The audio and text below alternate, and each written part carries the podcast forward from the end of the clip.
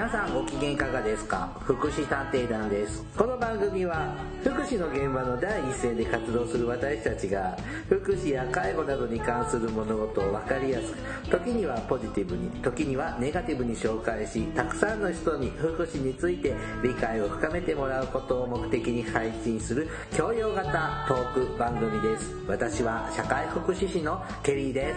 大魔女です。はいよろしくお願いしますさあ大魔女さんはいえっ、と秋も深まりつつありますがはい。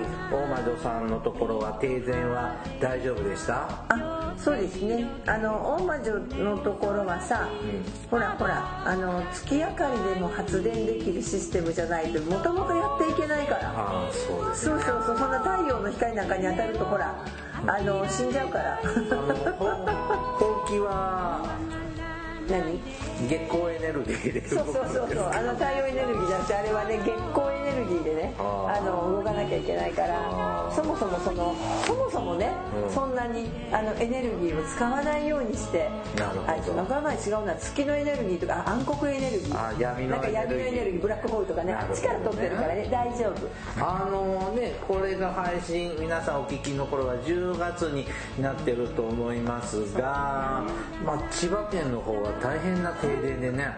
ででもさ今日あのちょっとね最近ほらやっとその停電が、うん。えままだ停電してるんでしょまだ停電してますね。でもさやっとそれがこう報道もされなくてあれひどかったんだよね。内閣改造の日にぶつかってさね。報道もほとんどされずに。だっていろんなところが発信しようにもあの発信さえできなかったでしょ？携帯電話全部ダウンしてさ地域の。でもあんな台風の時に来た時に停電になったって経験ってあります？え台風の時に停電ってあるよ。ないの？僕ね1回ぐらいしかないんですよ。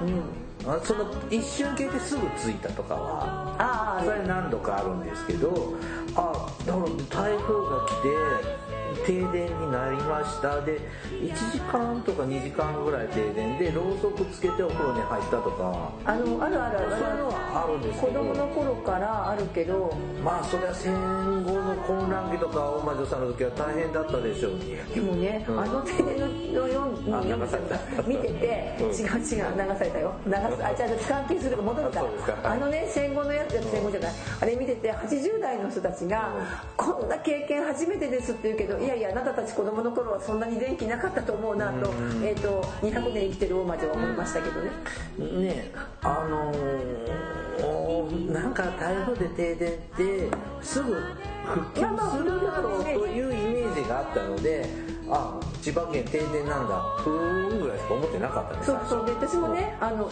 ほら停電って実はね 台風で割と最近なんですけど台風で目の前にあの風台風っても大した台風じゃなかったのに、目の前にぶら下がっていた電線が、目の前で見てる前で切れたのを見たの。で切れた瞬間にあの私の勤め先だったんだけど、のそこの仕事事務室の2階だったのね、見てて目の前でパチッて言って切れてさ風ひどくて。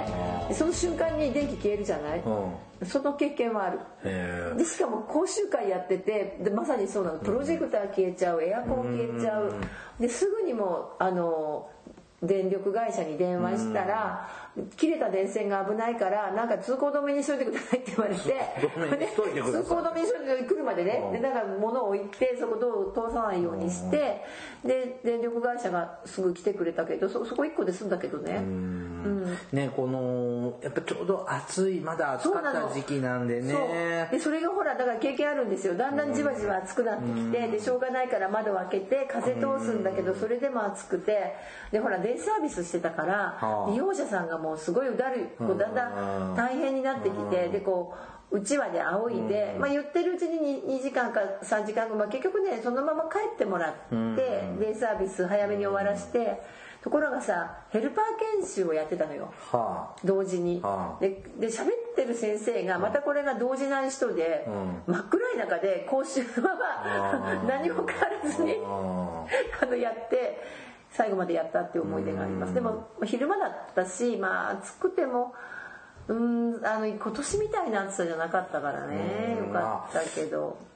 まあちょっとねこう量を取る術がなくなっちゃう。なね僕んちもクーラーってないんだけどでも扇風機あるのよ。冷蔵庫あってアイスの作れるのよってそれもできないわけじゃん。そうそうそうそうそう。うん。冷蔵庫がダウンすることとえっ、となんだあの扇風機というかエアコンがダウンするつまり冷やす能力っていうのはさやっぱ電気とかえそういうエネルギーに頼ってることをあのだって温める方はさストーブとか別に薪でもまあ燃やせばいいけどただねそうそう。ただねあのたまたま東京出身の人がいてでその人がまあねちょっと話を聞いたら、東京ってあんまり台風来なかったんだってねやっぱり今までで千葉県もそもそもあそこに直撃することってめったにないんですってうんあまりね、うん、あんまりないんだよね。どっちかっていうとやっぱそう、して日本海抜けてみたいな奈川よりさらに静岡より西ぐらいのイメージがあって、まあ、静岡とかあの辺はこうねあの伊勢とかあの辺もこう紀伊半島とかはさからと四国も直撃されるし、ねうんだけどそういうのがないんだって割と東京ってだから。まあ確かにねでねあのだからそもそも備えが甘かったんじゃないかって言ってる人がいた。まあだから東京電力さんもそもそも備えが甘かったんじゃないかって言まあ、九州の方とかね台,、台風対策ってもう家とかもそれをそれなりに強くしてあるとかね、そうそう。で沖縄なんかもうさ、ねね。本当にこう台風のために周りを囲ってさ、してありますよね、うん。ね、なのでまあそんなんで沖縄とかもねなんかあのたまたまうち家族がね台風の時に沖縄に行ってた人がいたんだけど、沖縄の台風はすごいぞって言ってたからやっぱりその来るものの違い。ああまあ沖縄だとなんか動きによっては何日も停滞するとかね。そうそう。でも今回沖縄も停電したんだよね。あそうなんだ。でもさ今までさ停電ってあんまり報道されなかったんだよね。だってしてたじゃない。でもねあのほら僕らの町も台風じゃないですけど、あなんか今年の停電集中豪雨来たじゃないですか、あれ怖かったね。そう？56時間ずっと雷になり続けて。あなんかすごかったみたいね。私ちょっとごめんなさい別宅にいたの。で私別宅でもうねあのすごい安全なところにね保護されてたから近くに落ちたから雷が。そうなんだ。うん怖かったしね。でブレーカー落ちたしね。あやっぱりぐっすり寝てたもん。あ全然えー、よく眠れますね。ああだって私ほらあの保護動物な保護されてたから監軟禁状態にあったからその時。ねえなんか雨の被害。なんか必ず全国のどこかでねあってでもね本当にちょっと今回の千葉県の私も見てて本当になんかなんでこんなこう文明っていうかねだって田舎でってわけじゃないでしょ、なのにこんなになっちゃうんだっていうのはちょっとショックというかちょっと新しいタイプの災そう害だね。あとね皆さんねお見舞いし、あただあれなんですってねあの防災えっと千葉県の、えっと森田知事あれ森田健作なんだよ、うん。知事は。知ってるよ。あの人が、うん。防災対策室とか立ち上げるの遅かったんだって。うん。だから楽観視してたんだろうね。すぐ復旧するだろうってここまでそうそうそう。大変だないだろうという。でつでしかもしあのほらしなんか市町村から要求がなかったって言うけど、そもそも電源が落ちてるとうん。その要求するシステムもないのでやっぱりちゃんと出向いてあのなんかこうなんていうのちゃんとあのしでもしし市町村はこう現場の人たちは忙しいから、あ県が来るとうるせえなって感じらしいんだけど、それでも行って情報を取ってきて県の対策本部を作らなきゃいけないって今朝なんか、あのテレビ番組で言ってたよ。まあまあ。元知事元元某某県の知事が。うん。まあ言うことはそうなんだけどね。でも実際はね大変だったと思います。公務員の数も減ってるじゃんでもさあの電気がないっていうことをさやっぱり前提に物事を一回組み立てないとダメだなって思った、今回いろいえーろ困る。スマホ使えなくなる、ゲームできなくなる。だそもそもスマホ使えないじゃなくてあれはさあの何？えっ、とで電気とあのその電波電波じゃない。あだってーアンテナのところに電源がいかなくなっちゃったんだよね全て。あそれもそうだよ。ポッドキャストも聞けなくなっちゃうよ。それ一時的じゃない？あだからさじゃじゃ普段はいいけれども、あの緊急時には電気っていうものがダウンするんだわ台風とか、えー、と地震だけじゃなくって台風とか雷もそうだけど、電気っていうのはダウンするものだという前提であの時はどうだったの？よ東日本大震災の三陸沿岸地域って、どれぐらい電気なかった生活だったんだろうね？だってそそもそもあのままさ避難しちゃったからさみんな。うん。だってかなり何ヶ月間もなかったはず電気。あのだって人が住まなかったじゃんあの地域。そうか。だってほらあの行ったじゃない現場に何人。うんあそこね。だからいるとこだけ電気を復旧させて。あそうか。そうそうそう。だからもともともともともう住めないからさあの電気の復旧のより先に瓦礫の片付けをしてきれいにしてからやり直してるそうからかああまたやっぱ違うんだね今回の停電の仕方今回はだっててななんだろうだから千葉県全部があとあ れ放題だ。北海道がほらあったじゃないブラックアウトあれはあれはあのーなんかいいなんかなんだったっけで電力供給量がどうの仕組みであの発電所のブレーカーが落ちちゃうみたいな仕組みだったからあそうそうそうそう。そこだから発電システムとか壊れてないからそこのブレーカーの落ちる仕組みさえ直せばまあすぐまた復旧はできるけど。復旧できるからだけど今回はそもそも電線が電線が倒れた。毛細血管がみんなダメになっちゃったわけでしょ？ななんて言ったかな？ちょっとねあんまりちゃんと聞いてなかったんだけど今日のテレビでやっぱりよくねほら和歌山県とかよく紀伊半島とか上陸しやすいじゃない、あのはい聞きますね。あの辺はなんか風がひどいとそれこそその私が見た電線切れる話じゃないけど、なんだっけな？電線が外れるになってるって言ったかな、だから一定量吹くとその電信柱に圧がかかる前に電線を切った方が早いじゃないですか。だって電で電信柱を倒すよりもその復旧が早いので電線だけの方がって言って、それなりの対策っていうのが台風来るよく来るよく来る地域はなんかそれをしてあるっていう風に言ってたぐらいでチャンネルをつけたのでなんかそんな話をしてたよ。まあねまあ。なんでこの停電だけで盛り上がっておりますか、ねそうねポッドキャストも電気のおかげですね。そうです。はい。ださあもう今年もねもう19月の末10月になって年の瀬もだんだん近づいてまいってますけども、はい。相変わらず今年は児童虐待のニュースが多いね。そうね。またか。台風のちょっと前だったよね、あのゆこ今回は。ゆゆうあちゃんだっけ？なんだ。ゆゆうななんとかちゃん？あのあのねここのねあの夏の終わり9月によく聞いたのは鹿児島の虐待事件とあと昨年？だったりもう1年前あの5歳ぐらいの子が「お母さんごめんなさいいい子になるから」ってじ朝の4時から字を書く練習させられて虐待死したこのお母さんの裁判。あそうでしたね。が、あのその報道も多かったのでちょっとなんかまたやっぱ児童虐待の話題ってちあとつい最近はさ不可解な事件あったじゃないあの42歳の高校の女の先生の再婚相手が32歳でで9歳の男の子がさ殺されちゃったってあれはまあ虐待ってあの殺人事件だけど、まあ、究極の虐待事件です。あれ嫉妬でしょ？でも新しいパパのお母さんへのお母さん取られたでもあれ大概の第一報の段階で、まあ、年齢とか分からなかったけど、なんとなくあれどどっちかだよねって思っちゃうような状況でしたけどね、はい。だからあれは32歳の加害者でもあの32歳福祉施設職員だったんだよ前あの広島出身の福祉施設の職員だったんでで流れ着いて42歳のでなんかネットで知り合ったんだよ、学校の先生がそんなことしてんのうん、なんかそっちの方がなんかそっちの方がねそのが勤め先の学校の方があのこれえらいこっちゃになってないかなという心配をしつつね。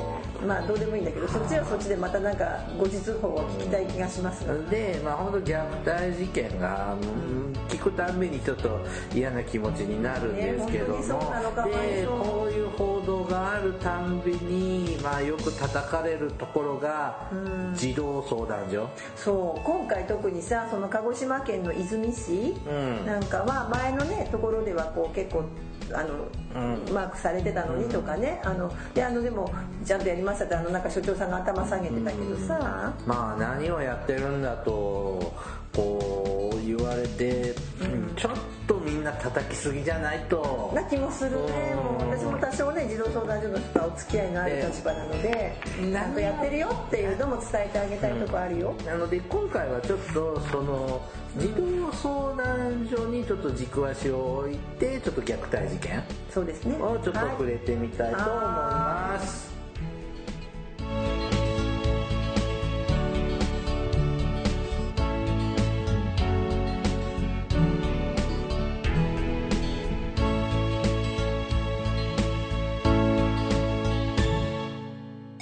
福祉探偵団。福祉探偵団第206回ですね。はい。えっ、と、児童相談所と虐待事件というテーマで話していきますが、まあそもそも児童相談所、略して児相と私たち、まああのまありますね。多分これでねこのリスナーさんの中で社会福祉士の試験とか受ける方は、必ず児童福祉のうん、あのえ今児童福祉じゃないの？なんだろう？科目科目児童福祉？児童家庭福祉論。かな、それの中で必ず出てくるしさあ児童相談所は、えー何の法律でしょ児童福祉法じゃないの？うそうね当たり前ね、はい。っていうようなことは、えーでもきっとさ業界じゃない人は知らないかも。児童相談所って 都道府県及びはい。政令指定都市に1箇所以上絶対設けないといけないんです。政令指定都市はさ一箇所いぜえっと筆致義務？義務だったと思うんだけど努力義務？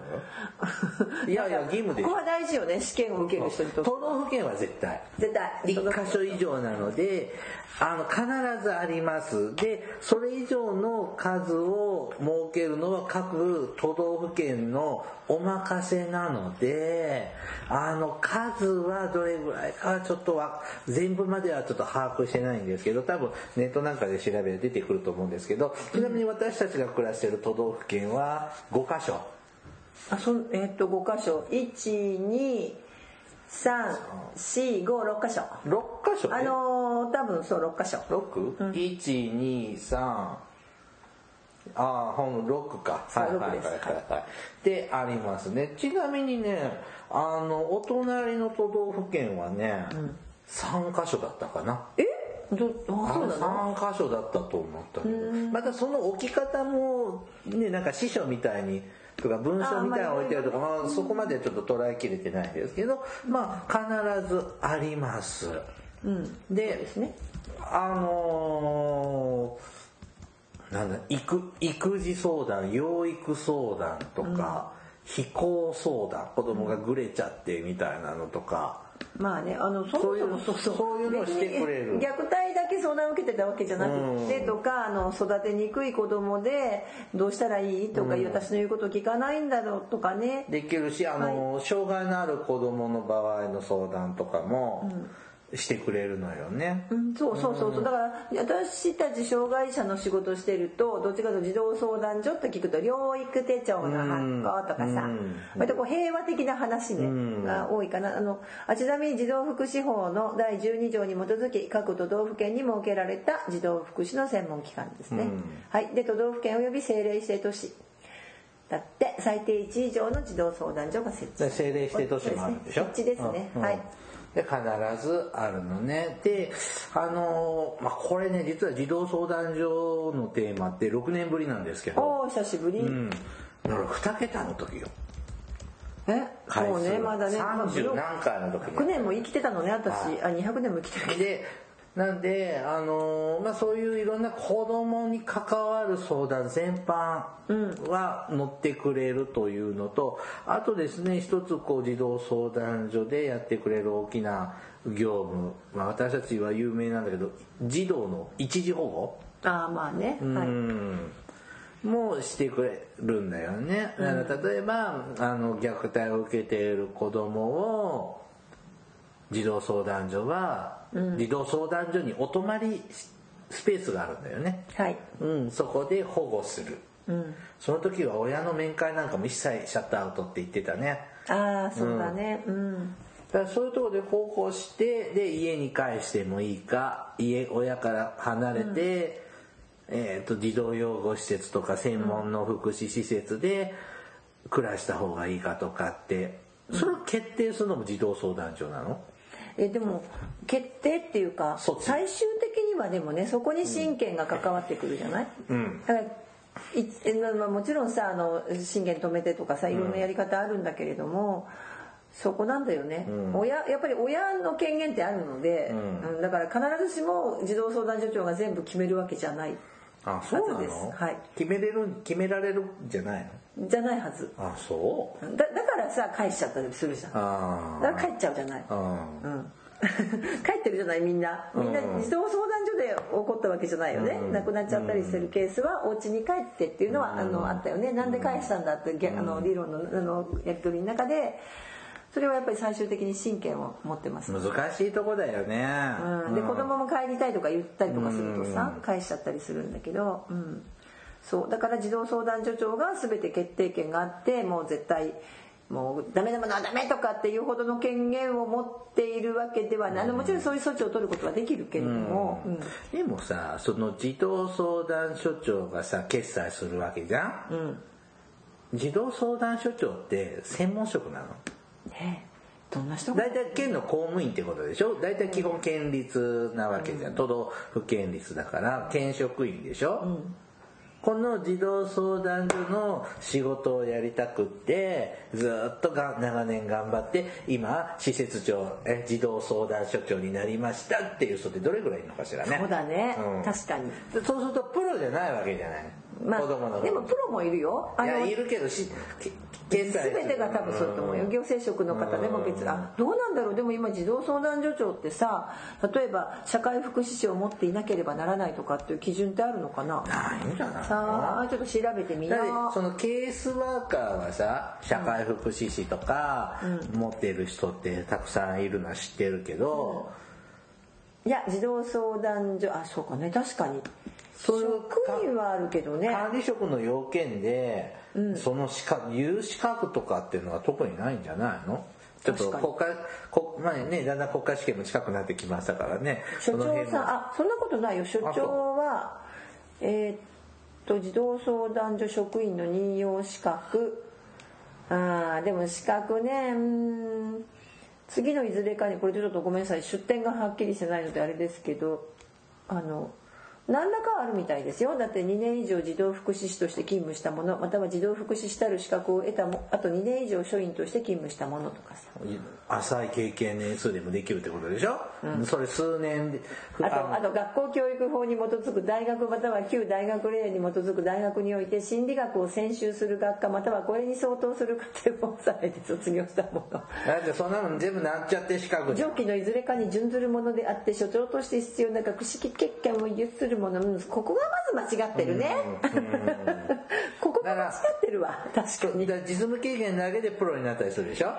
そういうこと、だからそこにさ判断をさせるっていうのもまた難しい話だよね。まあ別に所長だけが決めてるわけじゃないけどさ、うん。ああでもちゃんと厚生労働省のねやつを見てもうーんまあね置くことができる。そうねどっちかというと現場の職員さんは臨床心理士さんだったりとかいうね専門職はね多いですけどね。ななんでこうじ結局いつも児童相談所は何をやってたんだと。うん、言われちゃって、ね、通報もあったわけじゃない、よくこうちょっと全国ニュースになるような虐待事件って、で行ったけど会えませんでしたって言って帰ってくるわけじゃん。はいじゃあ何回も行きゃいいじゃない、うん。なんで行かないの？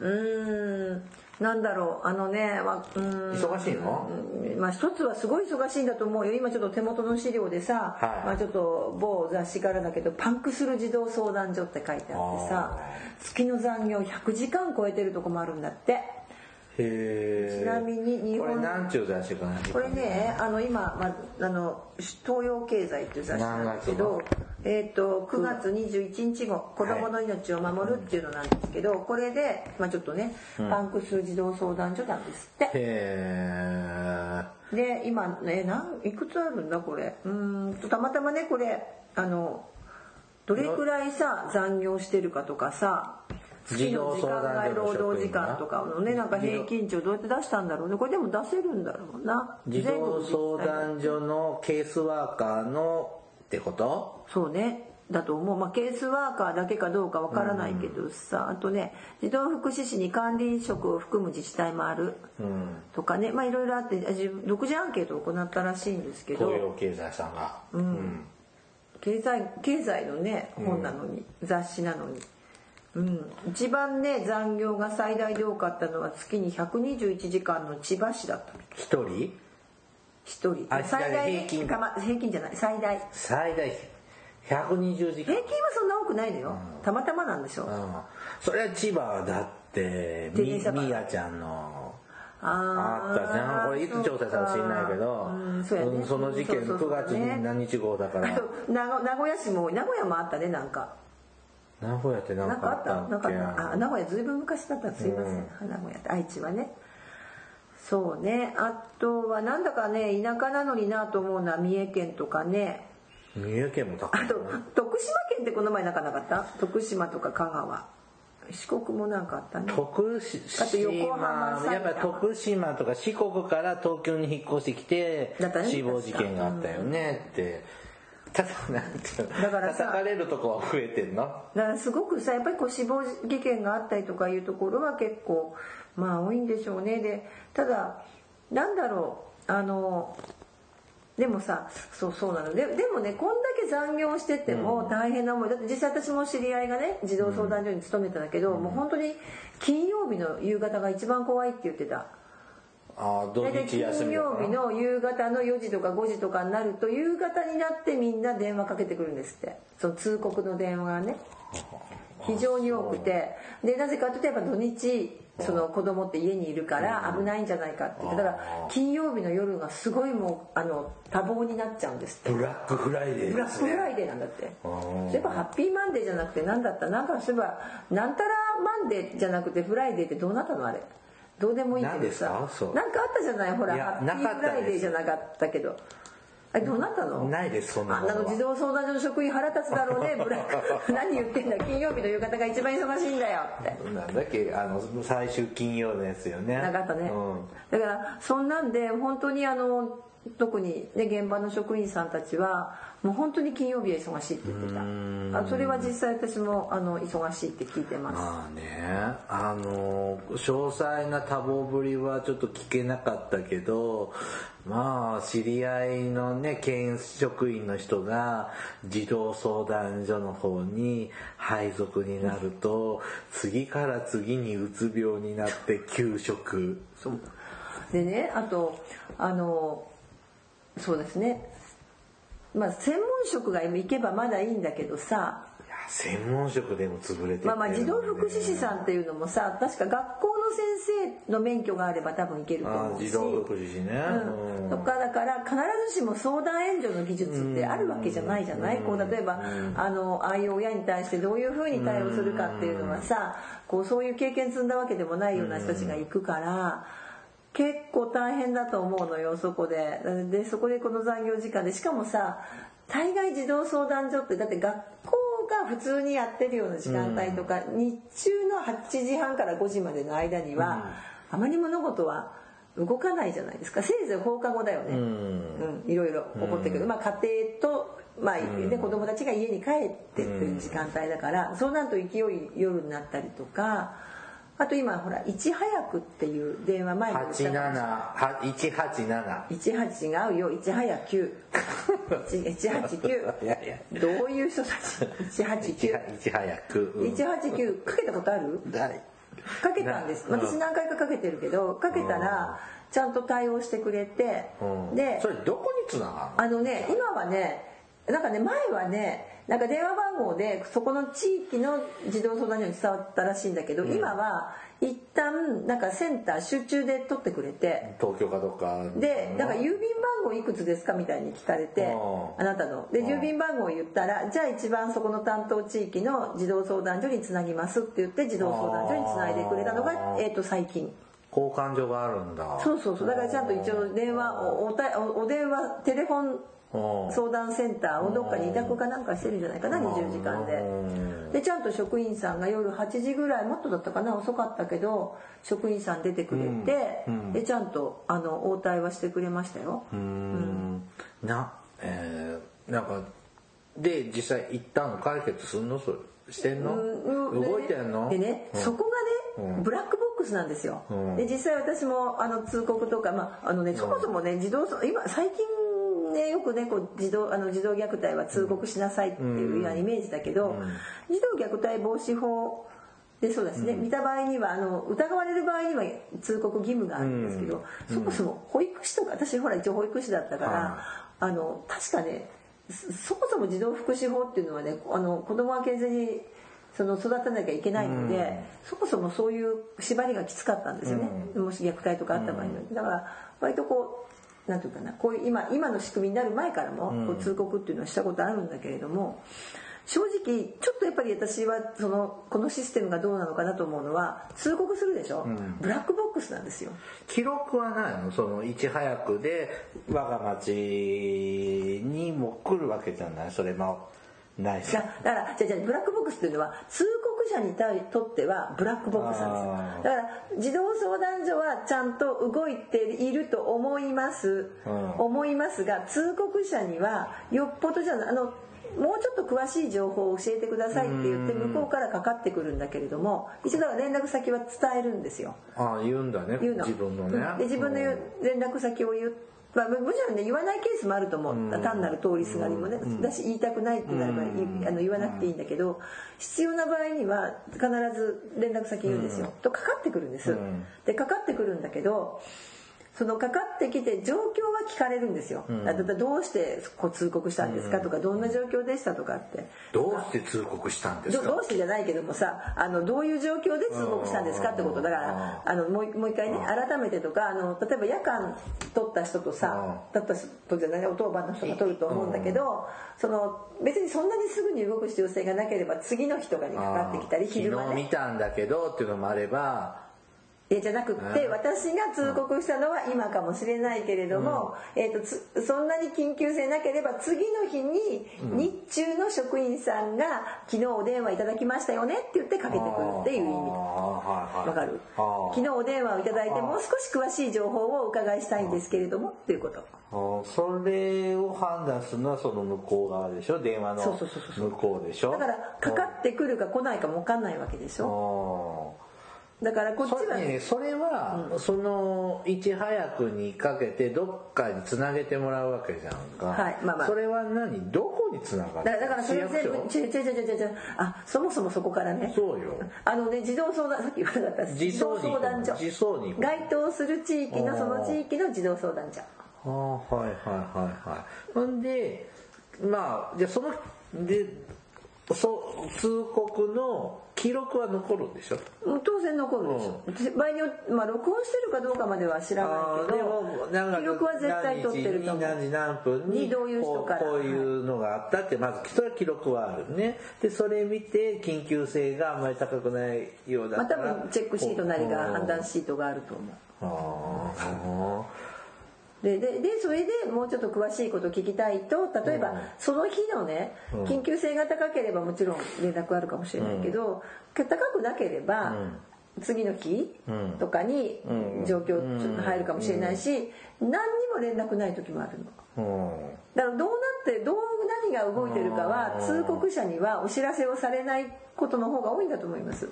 うん。でね私ねそれもね善意の通告者じゃないですか、通告者ってね大概善意なんですよ、この子が。何とかしてあげなきゃいけないとかご近所だったりすると、本当にブラックボックスになっちゃうっていうのことってちょっと気になる。気になるよね。でも。どうしていいのかわからないんですよ。その人に優しい隣のおば、ね、例えば隣のうちの子だったらさ声かけていいのかさ。どの面下げていいか分どのかんないな。面下げてもいいのかで逆にもうそれこそさ緊急で児童相談所が来て警察が来て連れてきましたって言ったらさあって目が目に見えてるけどでもってどうなったの？でもまだ怒鳴り声聞こえるけど。って私結構こういう一般の人って多いと思うんですよね。うん。でその辺ってなんかなんだろうこうででで分かるんですよ。児童相談所ってよく言われるのは情報を取りたがるけど自分からは出さない。なぜ個人情報がだから。うん。うん。聞き込みはされるけど、でもってあの子あどうなりました？その子なんて聞いてもあいやちょっとすいません。そうだね。って言うんですよ。そうやって言うのよ、よ。でもなんかそれってさ一般の人とコミュニケートして子供を守るっていうシステムじゃない気がする時があってなんかなんだろう一生懸命やっててそれこそ残業でね過労死してる人もたくさんいると思うのよ児童相談所には。で本当一生懸命やられてるけど一般の方からなんとなくそれで何かあると叩かれる原因はこの辺って思う時があるんだけどさブラックボックスなんですよね。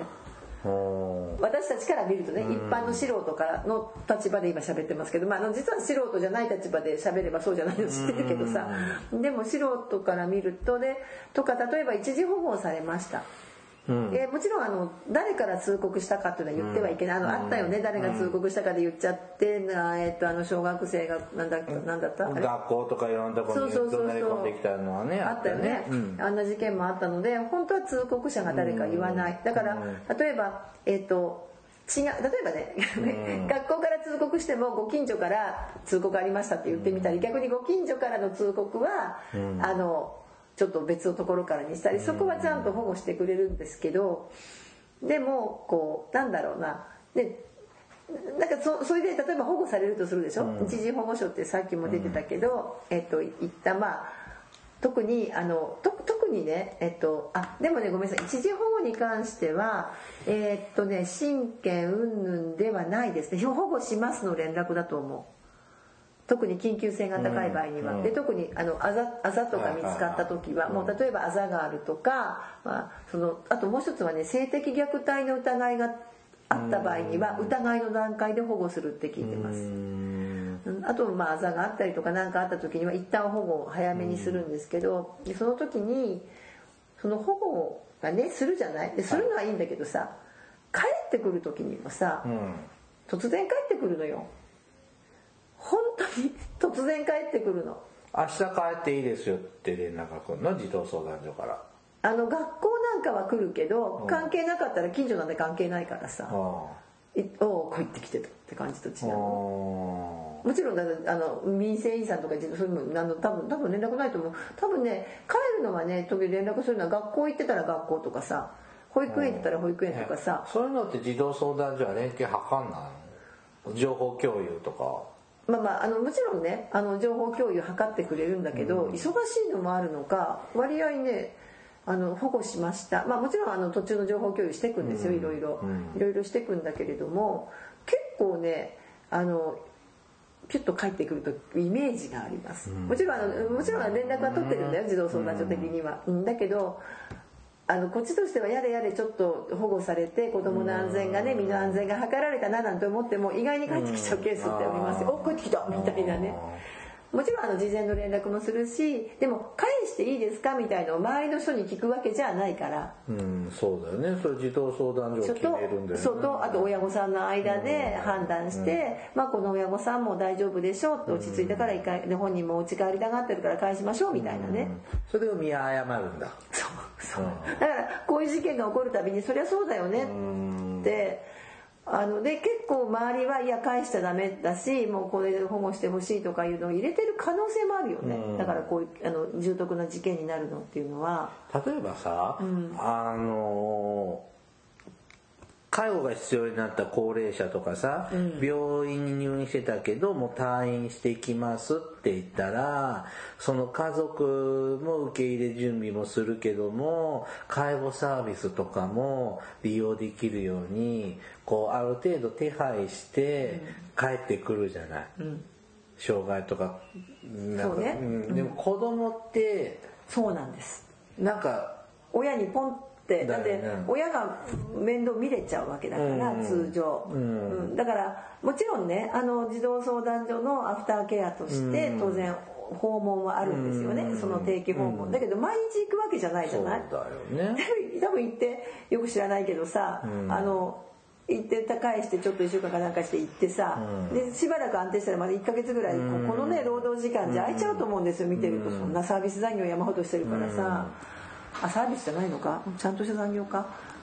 なのでそうなると当然のことだから毎日見に行くとかっていうとこ、まあ、それは無理だわね。だだけど、まあ、学校とか行ってれば毎日見れたりとか、その保育園とかいろんなところに関わってれば毎日は見れるので、でも行ってないともう見れないですよねで私たちほら福祉の感覚ってさ、そこで毎日見れる人くっつけて返すじゃないですか、なんか毎日とか、あの安否確認とかお弁当を配るでも例えば高齢者虐待で1回緊急で保護されましたってありますよね、これもやりますよね、一時保護を、で息子が返してくれ返してくれとか叫ぶケースってありますよね。もうしょっちゅうですよね。でそうするとさまあじゃあ返すにあたってはまず息子さんこういうふうなその介護サービス使うとかさ、こういうサービス入れて見守り体制を整えて例えば民生委員さんが様子見に行くとかして地域にもある程度理解を求めて返してで周りの人がこう様子見ながらね支えていくでしょ。っていうところでもね子供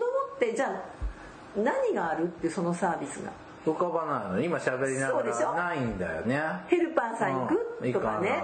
毎日ね例えば朝あのどう？って言って毎日ね児童で主任児童員までは多分そこまであ、まあ、の多少あの連絡にはもちろん関わってるケースであれば来るけど分かんなかったら分かんないケースもあるしだからそれでさ地域で受け止める仕組みってそうね。介護の必要な人はさ在宅帰る時介護支援専門員が池山根がねいるじゃん、障害は相談支援専門員がいるじゃん、はい、子供ないよね。児童相談支援員みたいなのね。でそれをね児童相談所っていうところがやっちゃ情報だからあのよく言われるのはここのあの、ね、この東洋経済さんにも書いてあったけどあの結局ね難しいのはさ親を私もあの通告とかするので分かるけど、うん、別に親を悪者にしたくてするわけじゃないわけじゃない、うん、子供を守ろうと思ってするわけですよ、うん、でも結果さそのことで、まあ、例えば私が通告しましたって分かったら親はすごい嫌がるよね。嫌がる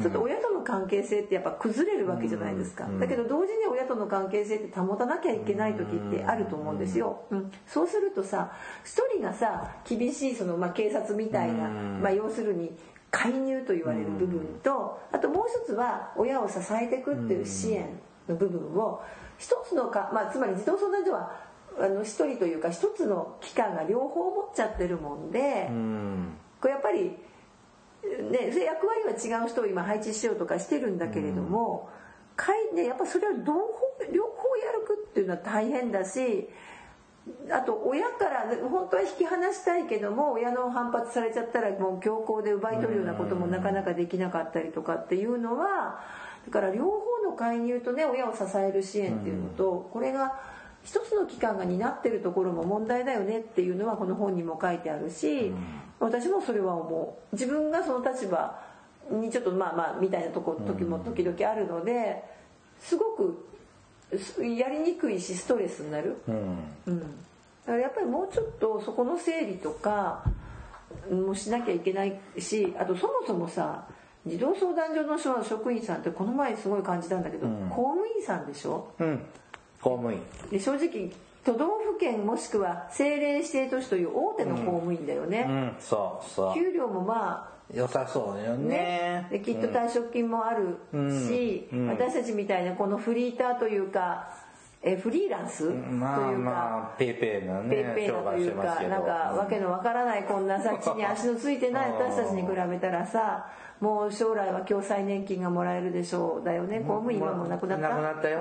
厚生年金だよ厚生年金ね失礼、うん、厚生年金ももらえる。でそういう身分保障がしっかりされてるね、ところの人たちじゃないとあの仕事ができないという意味もすごくわかるけど同時に本当に貧しいとかそういうしんどい思いをした子どもたちがじゃあ大学出たらそういう公務員になるかっていうとさなかなかまだまだ、まあ、もちろんそういう人もいますよあのそういう人もいらっしゃるんだけれども頑張ってねだけどこうやっぱり、うん、よく言われるけどあの学校の先生もそうだけどさそれなりの家庭で育ってきたわけだから。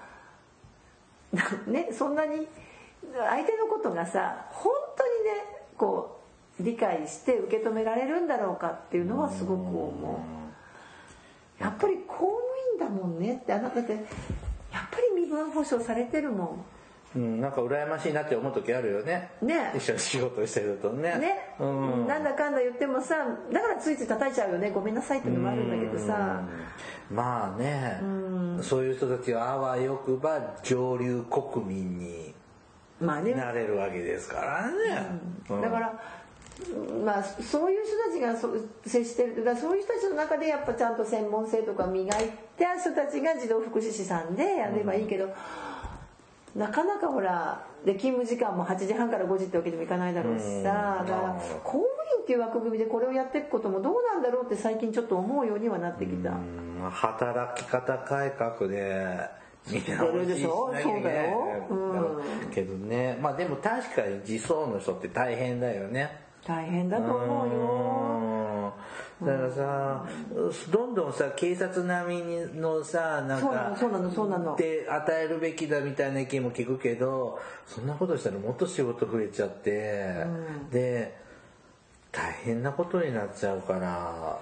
そう。ででしかもねあそうかサブロク協定って言われるさ、時間外労働させるのに労使間のサブロク協定結ばなくても良い例外的な職場なんだって実相って。へえ独特なんだね。でも昔はやっぱ件数が少なかったと思われるのでそう。なんとか回ってたけど年々多忙を極めるのに、その働き方のシステムは変わらずなんだよね。逆に増える一方なんだよね、ででなななおしそのやっぱりちょっとブラックボックスって言い方しちゃったけど、やっぱりこう抱えるじゃないですか自分たちでケースを。で今少しあのなので何年前かだいぶ前からさ市町村にそういう逆あのそういった児童子供のね、専門機関を作ってるのでそこにこうおちょっと軽微なケースはそっちで見守りをお願いするような仕組みも作ってるんだけれども、ただそもそもなんだろうなそういうこうもしかしたらさっきも言ったけどケアマネージャーじゃないけれども、そういう人たちを民間で置くとかね、子ども相談員みたいな、だからもうそういう人たちが例えばもう一時保護で夕方お家へ帰ってきたところにもうその日のうちにダイレクトに訪問して、で怒るとかじゃなくて「おあのお母さん大丈夫?」って。まあでも今日イルスとか使えて拒否されるとか難しそうだね、でもそこはやっぱりプロフェッショナルな人たちを置くべきだし、そうやってもうちょっと機動力のあるうん。も必要かなとは思うけどね、まあどんだけ予算が必要なのかしらでもねでもね高齢者のね介護保険よりもね児童の方がそんなまだかけてないんだからさだからまあ人数は少ないですからね。1年間に90万ですからね。だからほら前あったじゃない？児童保険作るっていう話、なかった子育て保険って。私あれいいなと思ったんだけど。税金にしてって言ってるじゃん。え？社会保険じゃなく税金でいい。ああそうそうそう税金でもいいからね、そうやってもうちょっと子供をなんか子供を育てるのにあのいろんな人の手は借りる？今ちょっと児童相談所が悪者、悪者っぽい今な。んでかわいそう1だ年間に子供90万人生まれてるでしょ？しか生まれ。て、るでも毎年高齢者は何百万人って誕生するんだよね。うん。うん。あれ？だって今高齢者になるのが昭和20年代30年頃でしょ、そうすると1年間に200万人ぐらい子供生まれてた世代がだから倍 子供の数生まれる数よりお年寄りの増える数の方が倍多いからそっちに取られてる取られてるよね。まあそっちもそっちでいろいろ課題があって仕方ないな。難しいなって思うとこあるんだけどね。でもね、日本の未来でもねこうこういう話をするとさに日本っていう国がこれから維持するためには子供次世代をよく育成しなきゃダメでしょ、でそのためにはさだからこそ少ない子供を大事に育てなきゃダメだと思うのよ社会で、なんだけど意外にこれ高齢者にっていうか自分もそうだかもしれない。そうかなと思うんだけど意外に年取っちゃうとさあんまりこう子供とかどうでもよくなっちゃうんですよね。自分のことでいっぱいいっぱいでさ、まあだって病気や介護でさ追われてさ生きるの精一杯だもうもん病院行くのがいっぱいでさ、で車取られたら大変だしさっていう話になっちゃってなんかこう子供のところにお金もいろんな目がいかない、だからそれに対するひょっとしたら虐待事件っていうのはさなんだろう悲しいけどこうな何？種族のその崩壊へのけ？そうとかあと滅亡への道をうんとかあのな何？こう非常ベルじゃないけどなんかそういうのが鳴ってるのかもしれないね。警鐘を与えてるのかもしれないね。なんうのかな、この人類の高齢化なんでしょうね。でもでもほら子供たくさん生まれてる国はあるんだもんうん、一つはこういう社会の高齢化っていうのはねなんか課題なのかなと思います。結構いい時間なんです、あらあら。はい。あのーこんな話でよかったかしらというような。なんか全然児童相談所に関しては触りしかしてませんけれども、はい。はい。またとりあえず機会があったら。ただね、うん。あの気になったらいち早くっていうのは、えーちゃんと夜中でもお答お答えしてくれますよ。はい。はい。This is 福祉探偵団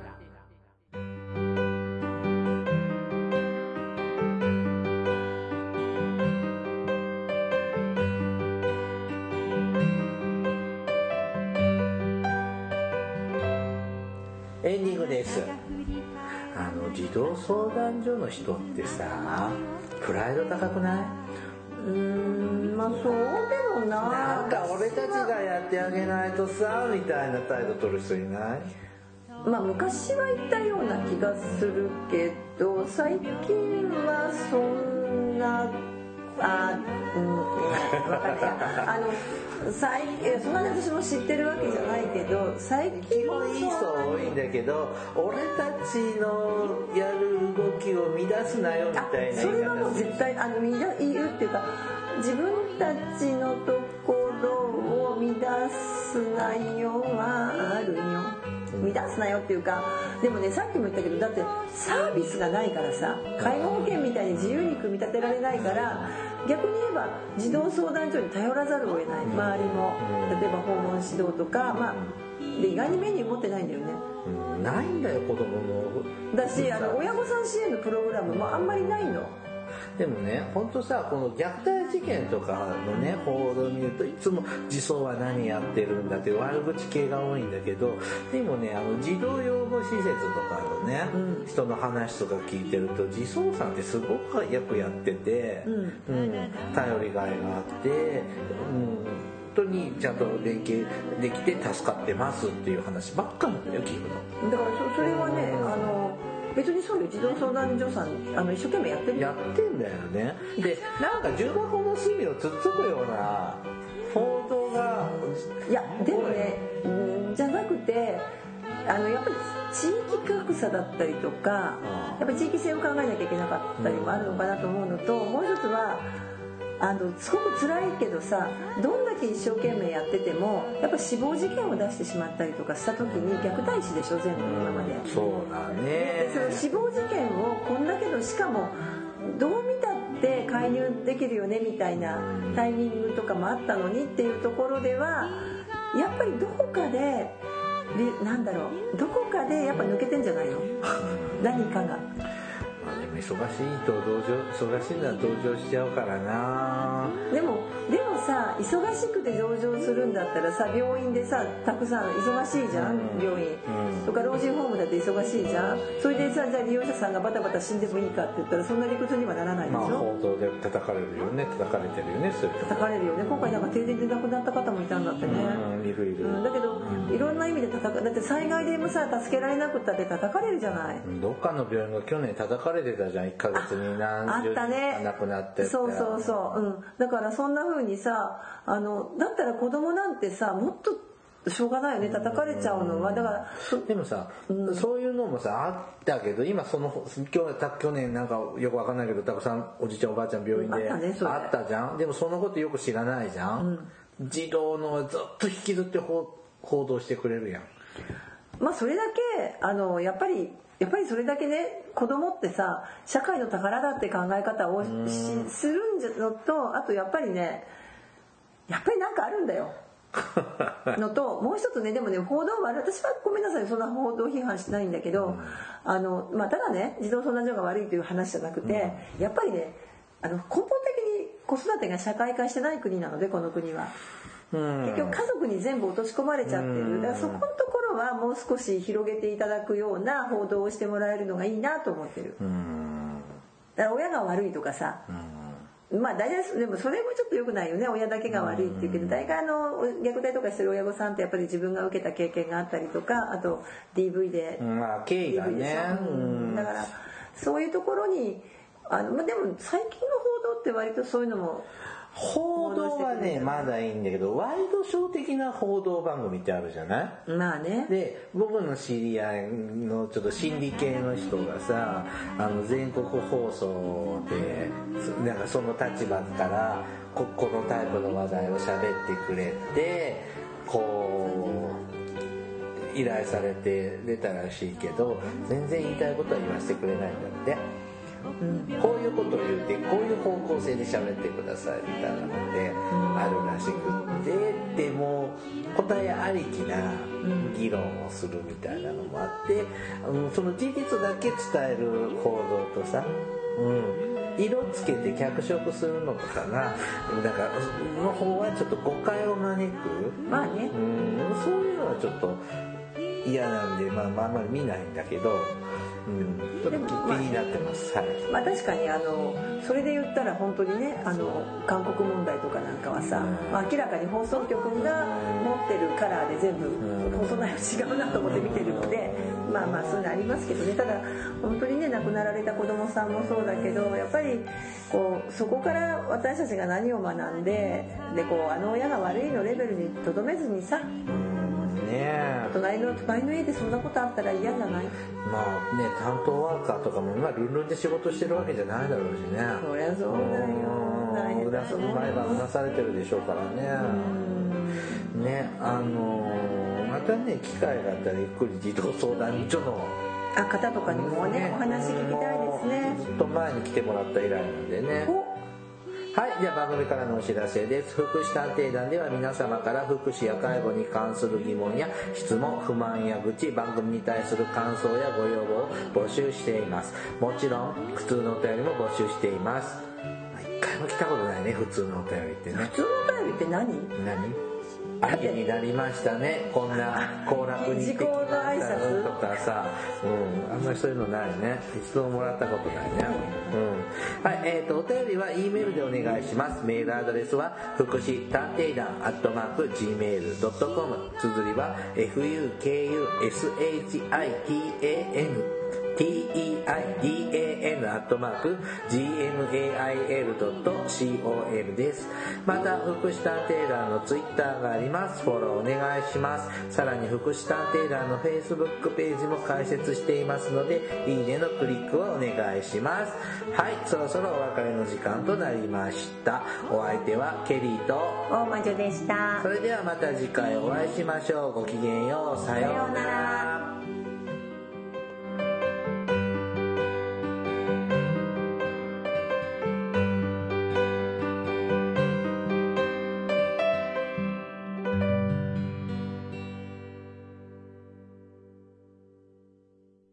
福祉探偵団。皆さんご機嫌いかがですか？福祉探偵団です。この番組は福祉の現場の第一線で活動する私たちが福祉や介護などに関する物事を分かりやすく時にはポジティブに時にはネガティブに紹介したくさんの人に福祉について理解を深めてもらうことを目的に配信する教養型トーク番組ですぜひお聞きください。This is 福祉探偵団。